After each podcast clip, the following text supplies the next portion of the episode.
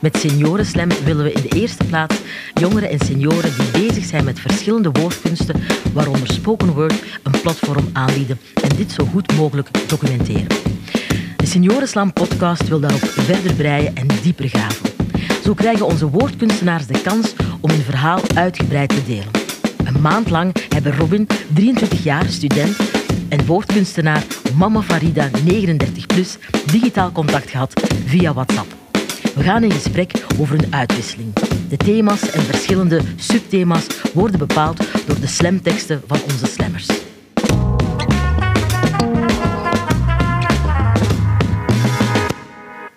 Ik zou misschien eerst willen beginnen met ehm, wie dat jullie zijn. Wie heb ik hier eigenlijk voor mij?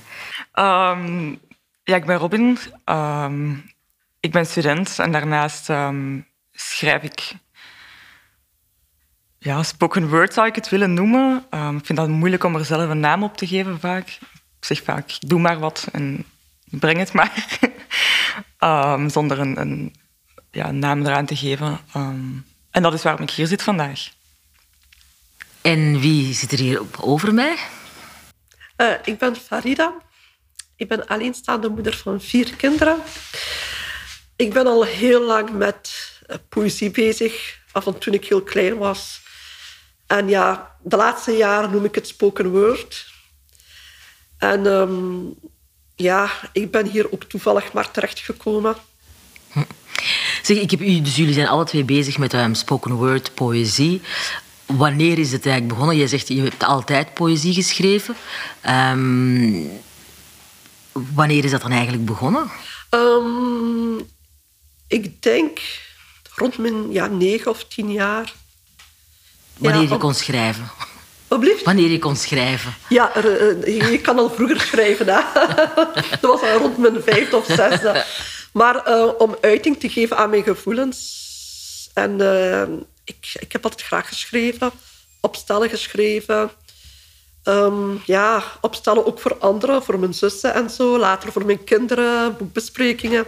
Ik deed dat altijd heel graag. En uh, dat poëzie, gedichten schrijven is uh, iets wat altijd gebleven is. En uh, ja, en um, ik heb dan een paar workshops gevolgd, ook bij Sasha, rond spoken word. En daar heb ik dan ook wel de smaak te pakken gekregen. En dan heb ik ook ja, mijn gedichten zo geschreven dat ze meer passen in de context of in het kader van spoken word. Oké. Okay. Of slam poetry. Negen jaar is heel vroeg. Robin, bij jou was dat ook al zo vroeg? Ik denk rond mijn twaalf of zo. Ja.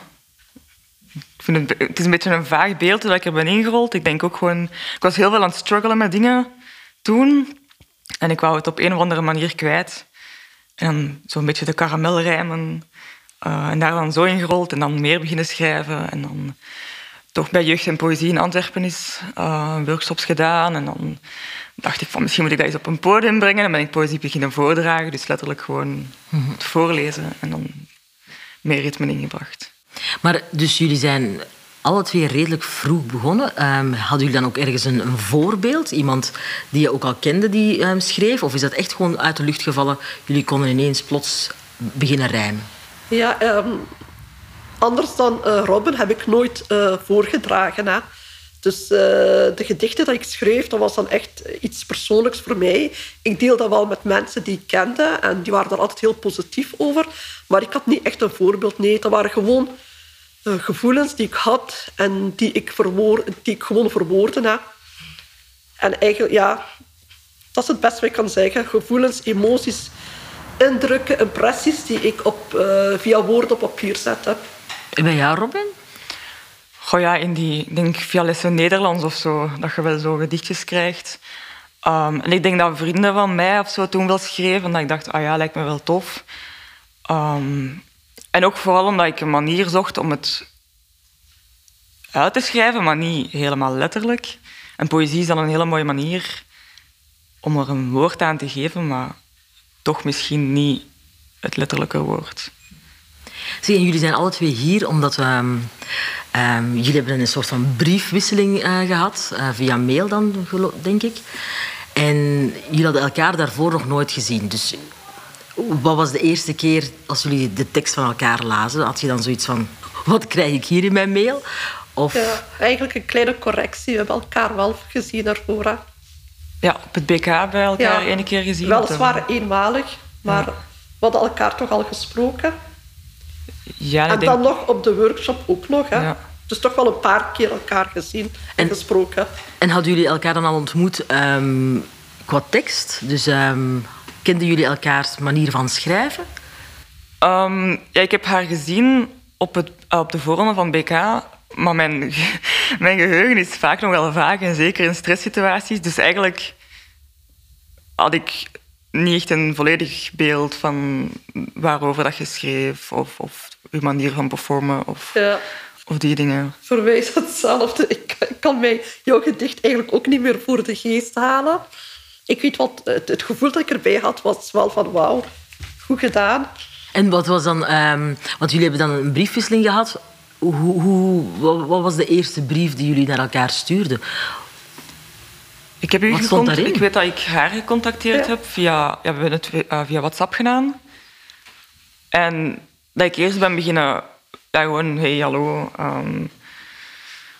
maar ik denk dat ik u vrij snel... Heel veel vragen. Ik heb ik heb u een beetje gecatapulteerd met Ja, echt zo. een, een- heel veel vragen. een waslijst aan vragen.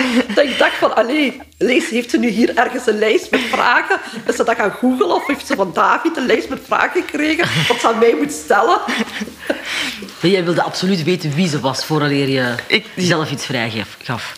Nee, want, allee, want je stelde wel vragen terug. Maar ik had zo niet gewoon de vragen van hey, het is goed weer of hoe gaat het vandaag met jou of zo. Ik had, zoiets, ik had een beetje voorgenomen om van die diepgaandere vragen, een beetje filosofische. Geef mij eens twee vragen, diepgaande Eh, vragen. stel, ehm, je krijgt één minuut en heel de wereld luistert naar je, wat wilt je zeggen? Of, wat was nog een vraag dat ik had Ja, gesteld? Ik dacht, Ik weet niet ja, ik weet niet, maar ik dacht zo van, allee, die heeft dat ergens van het internet gepakt. Die vragen zo, dat zijn zo vragen die je soms ook zo in interviews zo tegenkomt. Ik zei, die heeft dat zo ergens van genomen, maar blijkbaar was dat niet zo. Het was uit haar eigen brein ontsproten. En voelde jij je zo een beetje getest door al die vragen? Nee, dat niet echt. Nee, nee ik, vond die, ik vond dat wel eh, ja, goede vragen. Nee, ik, voel, ik voelde mij niet getest. En welke vraag heb je aan haar gesteld? Ik heb dan ook eh, aan haar gevraagd van en hoe zie jij dat dan zitten en eh, hoe voelt jij je daarbij? En, En je had ook nog wel vijf vragen, dat je En- zo ineens zei van en ik heb ook nog enkele vragen. ja, ook dan heb ik zo vragen zo teruggesteld, maar ik weet het niet meer welke wat Ik denk waren. van mijn levensdoel of zoiets, of wat ik nog graag zou binnen vijf jaar wat ik zou willen bereikt hebben of zoiets, Ah, heb je wel dat- gevraagd. Dat kan zijn. Maar er waren ook wel dat ik, dat ik toen ook even moest nadenken van, ah ja. Ik weet dat ik toen nog zei van, dat ik het heel moeilijk vind om te zeggen waar ik binnen vijf jaar ga staan. Dat weet ik nog. En, en, dus, want jullie zijn samengebracht en om, omwille van het project. Ehm, wat heeft jullie tot dit project gebracht? Had je meteen zoiets van, ah, ik doe daaraan mee? Of ehm, zijn jullie, heb je daar even over moeten nadenken? Ehm, ja, ik kreeg gewoon een bericht van eh, David. van, hé, hey, eh, dit project bestaat. Heb je geen zin om mee te doen? En ik heb even nagedacht en eh, research gedaan van, ja, wat is het? En, en wat houdt het in? En ehm, is het iets voor mij? Pas ik erin? Ehm, en toen dacht ik, ja, eigenlijk leek het mij wel tof. Ehm, en dan dacht ik, niet te veel nadenken. En dan ben ik erin gesprongen. Van Rida was bij jou ook meteen, ik doe mee. Ja, ik dacht... ehm, ik ben ook gaan luisteren naar, eh, naar eh, de podcast van vorig jaar. En ik dacht, oké, ja... eh, Zo'n grote moeite vergt dan nu ook weer niet van mij. Alhoewel ik toch een paar keer heb moeten afzeggen. Maar dat was ook omwille van ziekte. Ja, eigenlijk één keer heb ik moeten afzeggen. Ehm, ja, ik dacht, ja, ik zal gewoon meedoen. Hè. Gewoon meedoen. Oké. Ja. En dan zitten we dus hier. Ehm, jullie hebben elkaars teksten al vaak gelezen, eh, veronderstel ik. Ehm, zou jij de tekst van Robin een keer kunnen beschrijven? Wat voor teksten schrijft zij? Wat is het, welke stijl schrijft zij? Maar we hebben de teksten van Ik heb, elkaar. ik heb u een tekst doorgestuurd. Ik weet niet of je dat nog weet. Ah, ja. ik, weet het eigenlijk niet meer. Ja, Weet je niet meer? Maar je kunt het even opzoeken, want het. Ja, ik zal eens even dan kijken. Hè. En ehm, weet jij nog van Farida dat je een tekst van haar hebt Ik heb van? Farida heel veel stukjes gekregen. Dus zo een beetje spontane ja, zinnen. Ehm, en ik weet op een ochtend dat het eens over vogels ging. En dat ik het wel heel filosofisch vond. Dat het ook echt... Ja, ik werd wakker en ik kreeg een, een bericht over de ochtend. En dan ineens, een, paar dagen later, ging het over, rond een, een, korte tekst. Ik denk dat het vier zinnen was, rond, rond hoop. En ze had gezegd van, is het misschien soms een beetje het, het paard van Troje? Of zoiets Ah ja, dat je had gezegd. ja, ja. En ik vond dat wel een hele mooie... En ik heb toen echt even zo mijn gsm weggelegd en beginnen nadenken van... Oké, wat bedoelt ze hiermee? En, en ja, beginnen nadenken over de manier van hoe heeft ze het beschreven. En, en ik heb even ook een moment ge- genomen van oké, en hoe, hoe denk ik erover? En dat heeft me wel even zo tot een, tot een reflectie gebracht. Ehm, dus ik merk wel in haar teksten dat het, dat het mij doet reflecteren of zo. En eh, je zegt nu net van het paard, paard van Troje. Waar ging, waar ging die tekst dan over? Of, Ja, het was zo drie zinnen. En het ging rond, ehm, rond hoop. En ik, ik had eigenlijk door dat het een soort bedenking was van... Is hoop niet vaak een soort ja, val waar dat we intrappen of zo? Allee, zo, zo ervaarde ik het. Van, we- vaak hopen we iets, maar door het te hopen... Ja, Ik weet nog niet eens meer waar dat staat. Dus ja, ik merkte zo... Veel mensen zien het vaak hoop als iets positiefs of zo. En ik, ik, ik begon net na te denken van... Ja, misschien moeten we soms ook meer doen en minder hopen of zo. er is ook een andere kant van hoop. Ja. Niet alleen positief, maar er is ook een andere zijde. Ja. Mhm. En jouw, ehm, jouw stijl van schrijven, lijkt die op die van Farida of is het helemaal anders? Ehm, Waarin verschillen jullie? goh, ik denk dat wij... Ik, ik weet niet, qua thema's... We gaan, ik denk dat we alle twee wel maatschappelijk gericht gaan. Ehm, maar ik schrijf denk ik bijvoorbeeld veel over LGBTQ. En ik denk niet dat dat een thema is dat Farida over schrijft. Ehm, bij Farida, ik weet niet of zij in haar tekst over geloof spreekt. Ik weet niet of je in over geloof spreekt in die teksten.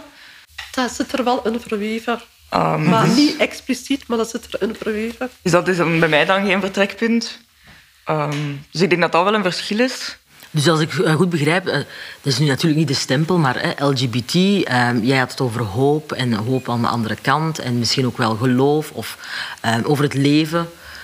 Ehm, als jullie dan elkaar ontmoeten, jullie hebben elkaar al gezien op de wedstrijd, jullie hebben elkaars teksten al gelezen ooit, maar je misschien herinner je het niet meer. Waarin zou, zou er ook een tekst kunnen gemaakt worden waarin dat jullie alle twee schrijven, één tekst? Heb je daar ooit al over nagedacht, om zo samen één tekst te maken?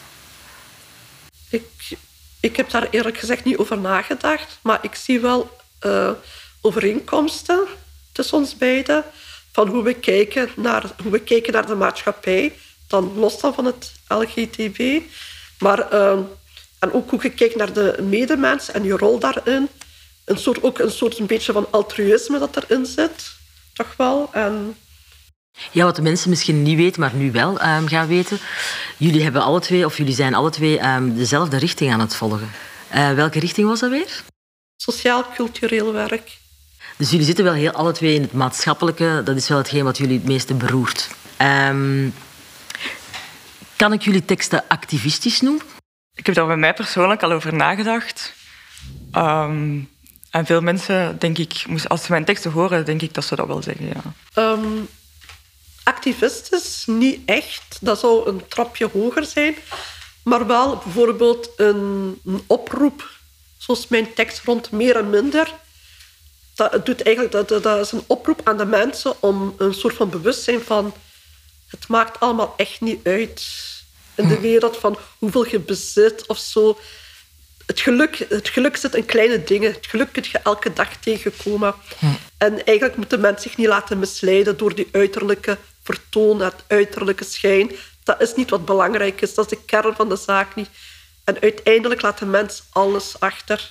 Iedereen zal de dood proeven. Dat is een, een, eh, een regel uit mijn eh, tekst. Iedereen zal de dood proeven, arm of rijk, het blijft gelijk. Dus schud het van je af, de illusie van onsterfelijkheid. En open je ogen, open je hart, kijk om je heen en begin te leven. Dus dat is een klein stukje uit mijn tekst. Wauw, ik vind dat heel mooi. Ehm, en leef jij ook naar die woorden? Ehm. Begin te leven, kijk naar je hart. Is het ook iets, want je hebt het op papier gezet, maar Ja. is het ook iets waar je zelf ehm, hanteert in je eigen leven?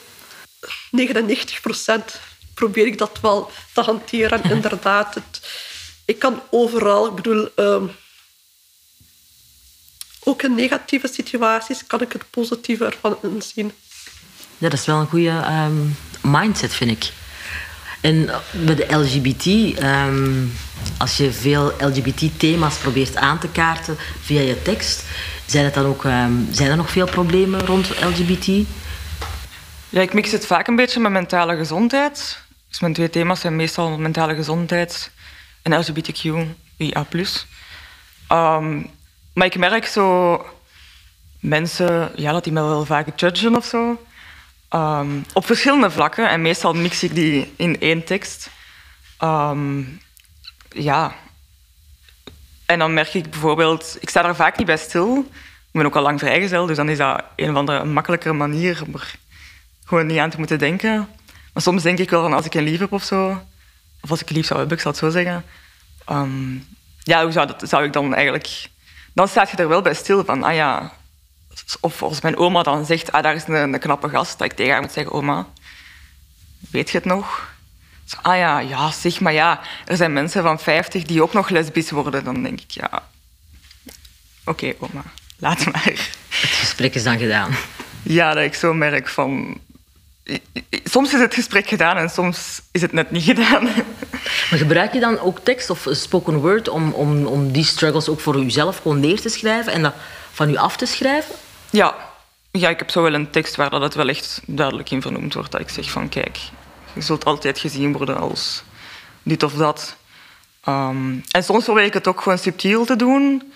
ehm, door als vrouw, als, als ik dan... Ik schrijf niet veel over liefde, maar als het over liefde gaat, dat er gewoon zijn staat. En dat mensen op een soort van subtielere manier het zo te horen te krijgen. En dat ze dan misschien het gewoon worden. In plaats van altijd de koppeling vrouw moet met hem. Of... Ja. Dus bedoel je dan ook dat je vooral subtiel in je teksten werkt met ehm, Beide het, gender en misschien de LGBT en de seksuele... ehm, Beide. voor- Ik heb zo Oké. de, de rechtuit teksten Oké, en de subtielere. oké. Ehm, en eh, Farida, mhm. Jij hebt ook kinderen. Je zei dat je vier kinderen Ja. hebt. Ehm, lezen zij ook vaak jouw teksten? Hebben zij daar ook, ehm, zijn zij de eerste in de rij die mogen zeggen... "Ma, mama, nou, vinden we toch niet zo goed. Of, ah, dat is heel goed. Ja, mijn kinderen lezen de teksten. En ehm, vooral meer en minder dan die tekst heb ik dan... Ik heb een zoon en met hem heb ik, die vaak, heb ik dat vaak overlopen. En dan zei hij van... eh, dan ging het vooral qua intonatie van, en qua ritme en zo. Ah, doe dat zo en doe dat zo. Of, eh, hij gaf dan vaak feedback. En mijn kinderen zijn eigenlijk meestal zeer positief. Misschien omdat dat mijn kinderen zijn. Maar eh, ja, ze vinden mijn teksten wel mooi. Hm. En, want hebben jullie alle twee ehm, spoken word? Ik heb mij laten vertellen, dat, dat gaat over een bepaald ritme dat je moet kennen. Dus ik, ik ken alleen nog maar zo ehm, bos, los, klos. Dat is, zover gaat mijn rijmen. Ehm, en het is denk ik ook niet alleen rijmen, maar er is echt wel een bepaalde structuur waar je aan moet vasthouden. Is dat iets dat je moet leren? Of is dat iets dat je gewoon van nature... Maar ik denk niet dat er bij... eh spreek me tegen, Robin, als ik verkeerd zit.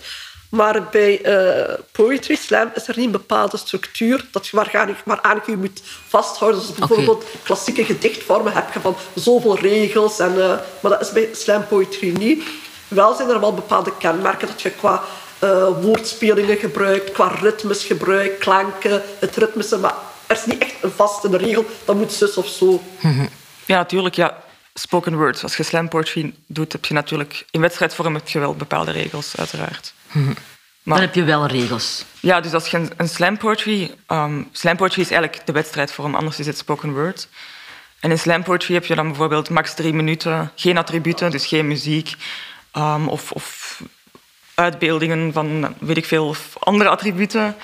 Ehm, dus daar heb je wel, wel je bepaalde regels. Maar in spoken word, denk ik, spoken word is heel breed ook. Dus ik, allee, Maar het gaat niet over de vorm van het gedicht. Hè. Het gaat niet van, je moet drie regels zo gebruiken en twee regels zo. Of eh, eh, er moet bepaalde zo- zoveel sonetten zijn, zoals bijvoorbeeld een haiku of zo. Dat is er niet, hè. Maar je hebt wel enkele karak- karakteristieken, wat je vaak ziet terugkomen. Dat is wat ik daarnet zei, het ritmische, die woordspelingen, eh pauzes die je inlas, die juist zo eh, veelzeggend zijn. En wie is er dan, dat heb ik daarnet gevraagd, hè, ehm, of dat jullie naar iemand opkeken of een voorbeeld hadden. Maar ik kan me voorstellen dat jullie ondertussen ehm, een nieuwe... Er zijn nieuwe mensen, ehm, jullie zijn een beetje ouder. Naar wie kijken jullie nu op? Of dat je denkt van, amai, wauw, die is goed. Ik had toen eh, bij de BK heb ik dan mensen zien optreden.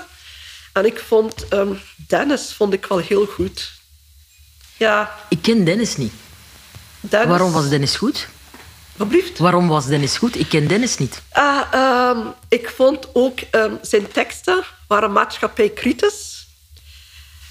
En eh, die zeiden dan ook ehm, subtiel, zijn, zijn, eh, zijn kritiek werd subtiel aangebracht. En dan ook die woordspelingen en het ritmische. Ik vond hem heel goed. En hij had toen die BK gewonnen en ik vond hij was een terechte winnaar. Ik heb ook niet veel research gedaan naar bekende BK-slammers of zo. Maar Dennis was wel een Vond topper. ik, ja, ik vond hem heel goed. Oké, en eh, Robin? misschien even nog extra info. men- Mensen die luisteren. Artiestennaam van Dennis is De Stille Stem. De stille stem. Artiestennaam van Dennis is De Stille Stem. Ja, oké. Even ter, terzijde. Uh, Hint El Yadid vind ik wel goed. Allee, goed. Oké. Heel goed. Ik ken haar namelijk heel goed. Um, Inke Gigazen vind ik ook wel... Ik weet niet of ik hun naam uh, te goed uitspreek. Ehm, goh.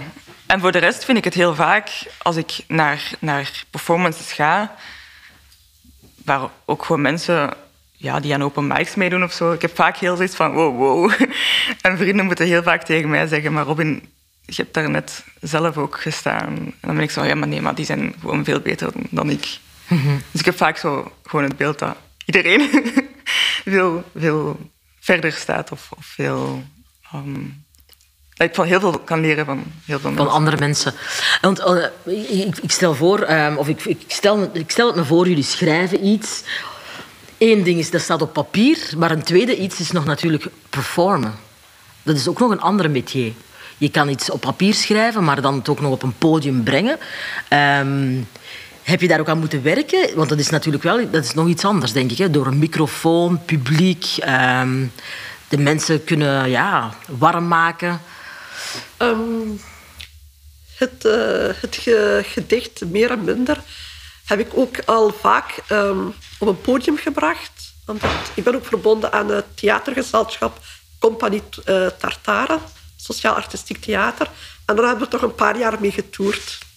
Met eh, het concept van meer en minder. En er zijn dan nog andere mensen die ook rond meer en minder iets hebben geschreven. En ook een verschillende, onder verschillende vormen. En ik dan met mijn slam poetry. Dus ik heb dat wel een paar keer al eh, opge...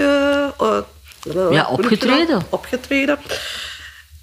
Eh, maar ehm, bij de BK Slam, toen had ik eh, feedback gevraagd van de juryleden. En die hebben mij echt goede feedback gegeven. En hun feedback was van... Uw tekst was heel goed. Je was een van de enigsten die alles van buiten kende. En de meesten moesten nog van hun blad kijken. Dus je hebt het echt heel goed wel gedaan. Maar je moet uw... ehm, je moet het groter maken. Je moet alles veel extra uitvergroten. En dat heb ik dan ook... Dat was echt een heel goede raadgeving.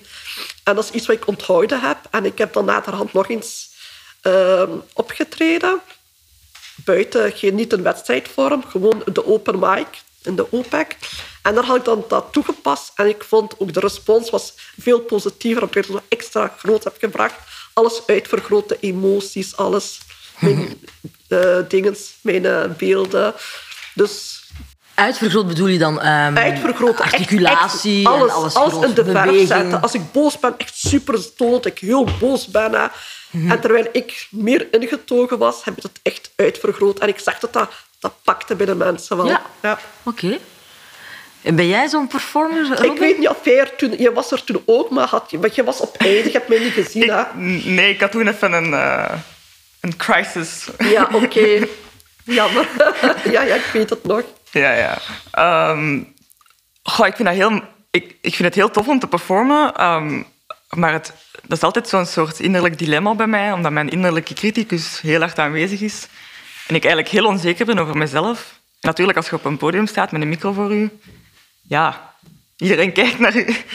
Ehm, en omdat mijn, mijn thema's best nog wel gevoelig zijn, en omdat ik dan vaak net spreek over die onzekerheid, is dat vaak heel moeilijk. Maar eens dat ik er sta, lukt het wel oké, denk ik.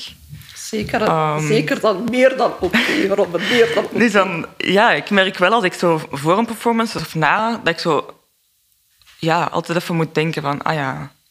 Of als mensen dan komen zeggen, het was goed of het heeft mij geraakt, dat ik de tijd moet nemen om het te laten binnenkomen. Van oké, mensen vinden het goed of oké, misschien is het toch niet zo slecht als ik zelf denk of misschien moet ik meer in mezelf geloven of ja, zo die dingen.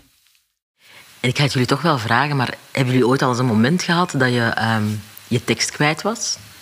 En dat je echt gewoon met een mond vol tanden op een, op een podium staat en het echt niet meer wist? Ja, het punt is bij mij, ik doe het vaak heel, nog, ik doe het nog heel vaak met een, een blad vast of iets van hulpmiddel. Ehm, maar ik ben nu wel mijn teksten van buiten aan het leren. Ehm, dus bij mij is het makkelijker om, om sneller terug te grijpen naar een ja, tekst in de buurt. Maar ik weet niet bij allee, Farida, ik weet niet bij jou. Ik heb, ik, ik heb dat nog niet meegemaakt. Wel dat ik eh, bijvoorbeeld een regel heb overgeslagen. Dan wel zo van... En dat ik zo even de zin opnieuw zeggen. Dan de, maar niet van... oh, een blank, totale blackout. Nee, dat heb ik nog niet meegemaakt. Nog nooit meegemaakt. Nee. Chance. Alle geluk. Ja, het voordeel is natuurlijk wel, mensen kennen hun tekst niet. Want ik heb wel al voor gehad dat ik best emotioneel was en dat ik ineens moest beginnen. Dus voor ik moest beginnen was ik zo van... Wow, ik ben, niet voor, allee, ik ben mentaal niet voorbereid. Ehm, maar dan zeg ik gewoon tegen mezelf, ja, mensen weten niet wat ik ga zeggen.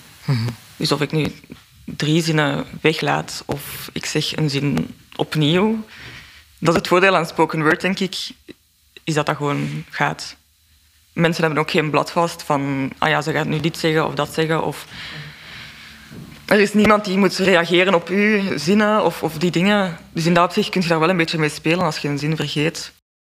Je kan idee voor de zot houden, hè? Inderdaad, ze weten toch niet wat er gaat komen. Voilà. Zeg, en ehm, nu aangezien dat jullie alle twee toch dezelfde richting volgen, ehm, eh, zijn er nu dingen dat jullie hebben geleerd dat je gaat meenemen van elkaar? Eh, dat jullie misschien ook zo ehm, maatschappelijk misschien gaan meenemen? Want je je hebt nu de, een beetje in het brein gekre- gekeken van Farida en jij van Robin. Heb je nu zoiets van, ah, maar nu bekijk ik die thema's toch wel helemaal anders?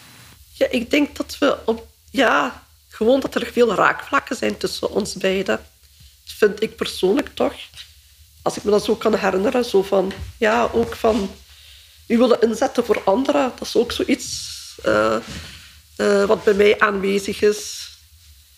Ja, Ja, ik heb bij u ook wel... Bij u is familie heel erg belangrijk. ook wel, ja. Ehm, ik kan niet zeggen dat dat bij mij niet belangrijk is, maar ik denk dat dingen in mijn leven er wel voor gezorgd hebben dat dat niet meer de, ja, dat dat veranderd is of zo. Ehm, en ik heb wel beginnen nadenken over, ja, misschien moet ik de mensen die er wel nog zijn, ehm, of ja, gewoon over het thema familie, wat, is dat voor mij en hoe beschouw ik dat? Daar ben ik wel over beginnen nadenken. Ehm, en daarnaast ook ja, de kant van, van, van je geloof en zo. Dat ik dat, uw vertrekpunten en zo daar vaak in, dat ik dat ook wel heel inspirerend vond. Als, als persoon die dan niet gelooft. Ehm, en ik heb dat altijd wel heel inspirerend gevonden. Ehm, maar zo bijvoorbeeld, ik merk dat je bijvoorbeeld heel veel dingen dag per dag neemt of zo. Ehm, ja, je hebt een, een inspirerende denkwijze of zo. Dank u wel. Ehm, en dat ga ik wel zeker meenemen. Ja. En heb jij zoiets van LGBT-wereld of, LG, of, of eh, dat je denkt van, amai, ehm, zo had ik daar nog nooit over nagedacht. Ehm, Maar ik heb het met u vooral over mentale gezondheid gehad, denk ik. Ik ja, had u eens een liedje doorgestuurd.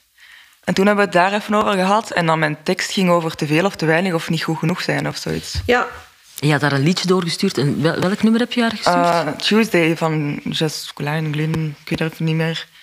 en dat en gaat ook over mentale gezondheid. Ja. Dus ik heb eigenlijk naar jou vooral dingen rond mentale gezondheid gestuurd. Want toen hebben we het even gehad over bij dat lied van... ehm, daar is zo'n stuk van dat ze zegt... I don't wear make-up on Tuesday because who I am is enough. Ehm, side note is niet omdat je make-up draagt dat mensen altijd het gevoel hebben dat, dat, dat ze niet goed genoeg zijn. Maar dat was zo een, een lied over... Soms is je zijn genoeg zijn. En, en ik vond dat wel heel een belangrijke boodschap. En dan, die tekst ging eigenlijk ook een beetje daar rond. Dus ik heb eigenlijk vooral ja, naar jou dingen gestuurd rond mentale gezondheid en, en die toestanden. Ja, ik heb dat wel aangevoeld. eh, dat jij daar ook nog hard mee bezig bent van jezelf volledig te aanvaarden. Of je aanvaard eh, willen gevoeld. Jezelf aanvaard gevo- het gevoel willen hebben dat je aanvaard wordt. Ja. Dus dat, die strijd, die voel ik wel, eh, had ik wel sterk aangevoeld bij jou. Ehm, Ik vind het op zich wel heel mooi dat je dat dan eigenlijk voelt. Want hè, zij voelt dat in die teksten, of waarschijnlijk ook in de, uit de contacten dat jullie hebben gelegd. Ehm, het willen dat je aanvaard wordt door de omgeving, door de society, door de gemeenschap. maar door jezelf de En door jezelf. plaats. Is dat, is dat nog altijd een, een soort van ja, ehm, proces? Want jij, Het is gewoon heel moeilijk, omdat ja, ik heb ook littekens op mijn armen en zo. Ehm, dus dat gaat altijd wel... Mensen gaan altijd, als die mij zien, zijn ze... Oh, tof, je hebt een leuke kledingstijl, of je schoenen, of je haar. En dan in de zomer is het... Hé, wat is dat? Of, ah, je hebt een tijd van je jeugd gemist. Of, ah, je bent lesbisch. Of, ah...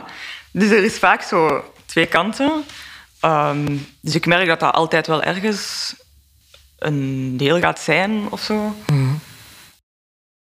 Maar dat is het eerste wat bij mij opviel hè, bij Robin. Hè. Dat was haar gekleurde haar. En ik dacht Ah, ja. van, oké, ehm, dit is iemand die het nodig vindt om zichzelf extra in de verf te zetten. Of gezien te worden. letterlijk, Ah, ja, letterlijk. Of om gezien of gehoord te worden. Dat daar toch ergens een nood, van, nood was van... Hé, hey, hier ben ik. Dat was eigenlijk niet het opzet. Ik heb gewoon zoiets van... Ik heb mij te lang weggestoken of zo. En nu heb ik zoiets van...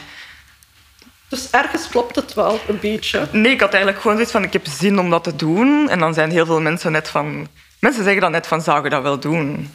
Dan heb ik zoiets van, ja, maar waarom zou ik het niet doen? En dan heb ik soms zoiets van...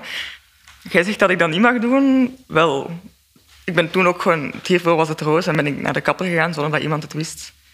En dan kwam ik gewoon terug met felroos haar.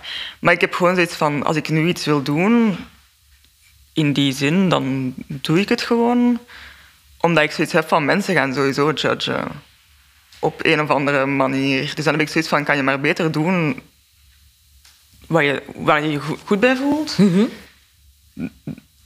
Dan het niet doen en dat mensen dan een andere manier vinden ja. om het te doen. En, want je, je sprak daarnet ook over mentale, ehm, mentale zorg. Ehm, zijn jullie alle twee, of, of je sprak ook over het snijden en zo. Ehm, ben je dan nu in een go- goede zone? Of is het, heb je dat dan, hoe voelt het dan voor, nu, voor u nu zo mentaal? Nu ben ik wel in een, in een goede zone. Ik heb heel veel werk gehad. Ehm, heel veel mensen gehad die, eh, die daar werk en tijd en moeite hebben ingestoken. Ehm, maar nu voel ik mij wel oké. Ja, ik voel me goed. En, en, want jullie zijn alle twee wel met mentale zorg, denk ik, bezig, ook met jullie opleiding. Ehm, is schrijven soms ook iets wat uw mentale, ehm, uw mentale geest stabiliteit geeft? Het is eigenlijk... Ik denk... Want jij denkt anders, denk ik, of je, je staat misschien anders in het leven dan... ehm, ja, jullie, verschillen ook van leeftijd. Ehm, dat je anders in het leven staat dan Robin, denk ik. Ehm, ook hoe dat je schrijft. Is toch een andere, andere struggle, denk ik, dan, dan Robin. Het, leven bestaat, eh, het leven bestaat uit struggles. dat had ik ook gezegd. Als het leven op aarde perfect zou zijn, dan heette het niet aarde, dan heette het, heette het hemel. Dus moeilijkheden is in- inherent aan het leven. Maar met moeilijkheden krijgen we ook de kracht om onze moeilijkheden aan te kunnen. Dus dat is echt iets van mijn geloof. God zegt dat, Allah zegt dat in de Koran. Uh, with difficulties there will be ease. With hardship there will be ease. Dus met moeilijkheden krijg je ook de kracht om met de moeilijkheden om te gaan. Dat is ook echt iets waar ik in geloof. En ik, ik put daar mijn energie uit. Echt uit mijn geloof. Maar jij zou eigenlijk echt een preacher kunnen zijn. Ja. You can preach the gospel. Ehm, zeg, en stel dat jullie, want jullie hè, die schrijven dus eh, teksten. Waar zouden jullie, wat is echt het summum wat er met jullie teksten zou mogen gebeuren? Stel van, daar droom ik nu echt van. Ik zou het fijn vinden moesten mensen mij eens vragen, zo van echt zouden vragen van Farida, wilt jij een tekst voor mij schrijven? Ik heb dat al gedaan. Ik heb al eens een opdracht geschreven. En voor wie dan? Waar, Ehm, waar zouden jullie uw knieën had- van knikken? Ehm, ik heb eens een, een, een, een spoken word geschreven voor eh, het Lampeke, hadden ze mij gevraagd, rond onderwijs. En ik heb dan geschreven over eh, discriminatie en racisme in het onderwijs. Heb ik daar een stuk. En ik heb dat toen ook eh, voorgedragen bij een boekbespreking. En er was heel veel positieve respons rondgekomen. En dat zou wel ma- vaker mogen gebeuren, dat mensen zeggen van...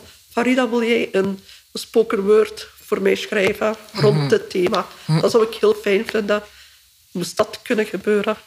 En, ehm, en voor een bepaalde persoon? Want ik, ik, ik Dat zie me- maakt, nee, voor, dat, dat maakt niet uit eh, voor een bepaalde persoon of zo. Nee, gewoon... racisme, de thema's, die- daar zou Ja, racisme, willen- maar het kan ook iets over iets meer en minder. ging niet over racisme. Het kan over alle, eh, elke thema waarin ik, waarmee ik voeling heb, Ja. eh, zou ik wel een spoken word rond kunnen schrijven. Als Philippe de Winter nu vraagt, schrijf eens een tekst voor mij, een spoken word. Ja. Dat- eh, rond welke thema zou je dat willen? Dan zou je dat kunnen schrijven, ja. Oké. en Robin, wat zou jij doen? Wie, voor wie zou jij willen schrijven? Ik vind dat heel moeilijk om... Ik denk dat ik vooral naar mensen zou schrijven dan. Omdat ik het heel moeilijk vind om voor iemand te schrijven. Omdat ik vooral de persoon in zijn... Omdat je dan woorden in iemand zijn mond legt. Bijna. Oké. Dus ik zou eerder zeggen tegen die persoon, geef mij bijna zelf een gedicht en ik geef het een beetje vorm of zo. Oké. En stel dat je echt mag dromen over je tekst. ehm, wat is nu het, het hoogste wat je kan bereiken in jouw droom met spoken word? Ik denk vooral samenbrengen van mensen of zo. Maar is het dan een wedstrijd winnen? Is dat ehm, ehm, naar Amerika gaan en daar op een bepaald podium gaan staan? Ik ben daar best bescheiden in, dus ik heb eigenlijk geen idee. Ik Maar je ben... dromen. Ja, maar ik... Alles maar is mogelijk. Goh, Ik neem, ik neem een ticket samen met jou. We nemen onze valiezen samen. Jullie nemen samen een ticket, ja. Eh, ik denk uiteindelijk een soort van space vormen. Ja, misschien denk ik gewoon een eigen ding oprichten of zo, waar anderen het kunnen leren of zo. Ja, zoiets. Oké, dat je het andere mensen kan aanleren. Ja. Oké, mooi. En hebben jullie ehm, een artiestennaam of ehm, jullie gaan gewoon onder de naam Farida Robin? Ik ga onder mijn eigen naam. Ik heb wel al nagedacht van zou ik zo geen artiestennaam kunnen doen, maar dan ben ik van misschien moet dat in het verdere project. misschien ben ik daar nog niet professioneel genoeg voor. Ja, ik heb ook... Ik, ja, Nog geen- inderdaad. Ik voel me nog niet professioneel genoeg om te zeggen van... Ja, ik ben ook niet professioneel bezig met eh, eh, spoken word of slam poetry. Dat is een feit. Dus is er ook nog geen... Vind ik nog geen artiestennaam nodig. Ja, Ja. oké. Ehm, nu, jullie hebben allemaal hè, jullie hebben teksten geschreven. Ehm, hoe voelt het nu om elkaar terug te zien? Ik vind dat wel heel tof, omdat je...